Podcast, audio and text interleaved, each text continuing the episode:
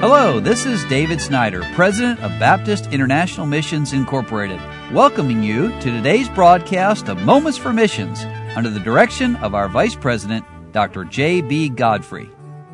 On Monday this week, I told you about Dr. Alan Sutphin. Dr. Sutphin is a physician's assistant who works down in the country of Uganda and uses medicine as one of the tools to reach people for Christ. Well, today, let me tell you about Rebecca Pope.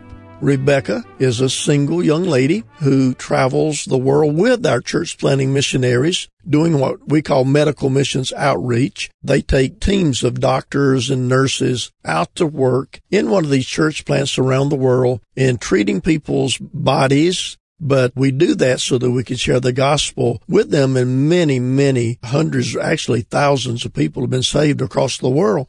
Well, Rebecca says Servant's Heart Camp in Ramey, Pennsylvania was a refreshing place for me to serve. It was a blessing to hear of the decisions many made during the week and the Friday evening campfire and testimony time were a blessing.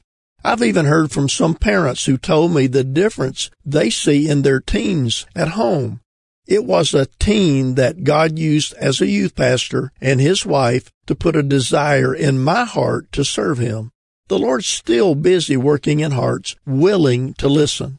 Almost a year ago, I scheduled meetings to report to supporting churches in Colorado where I lived. When the Lord opened the door for me to enter the ministry of medical missions, when I came to Colorado to hike in the mountains in 2000, I was backslidden and had lost my desire to live for Him. I was not lost to the Lord, he was faithful to draw me back to Him, and during this current trip, I have reminisced at His gracious working in my life over the seven years I lived here. I was able to have dinner with the realtor and her husband, whom he used to get me back in church. I drove by my former house where a few months after my arrival, I sat under heavy conviction and confessed my sinful condition, turning back to the Lord and His Word. It was in the basement of that same house six years later that I got on my knees and volunteered to be a medical missionary.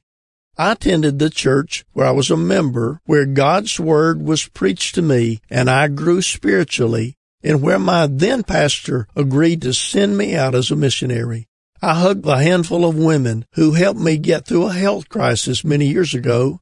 I had come to Colorado with so much baggage, but the Lord had the right people to love me and to mentor me. And returning to this beloved place where God did so much work to turn my life around has filled my heart with gratitude and renewed my desire to serve Him.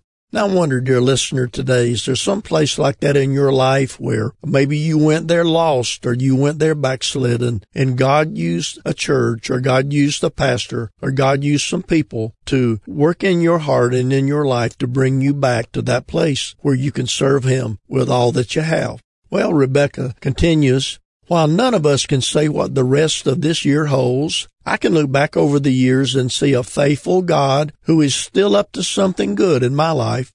He's not daunted by the current circumstances of the world or of the United States. He still knows the end from the beginning. He still has plans for each of us, and his loving kindness has not diminished. Chin up, weary soldier. God has not laid aside his plans because of viruses or civil unrest. He's still willing to work in the lives of those willing to listen. And I think, listener, the question for me and for you is, are we willing to listen to the sweet Holy Spirit of God when He woos us to Himself and desires us to serve Him in whatever place He will put us? You've been listening to Moments for Missions. For further information, please write to BIMI, P.O. Box 9, Harrison, Tennessee 37341 or call us at 423 344 5050 or you can visit us online at www.bimi.org. Until next time, may the Lord richly bless you.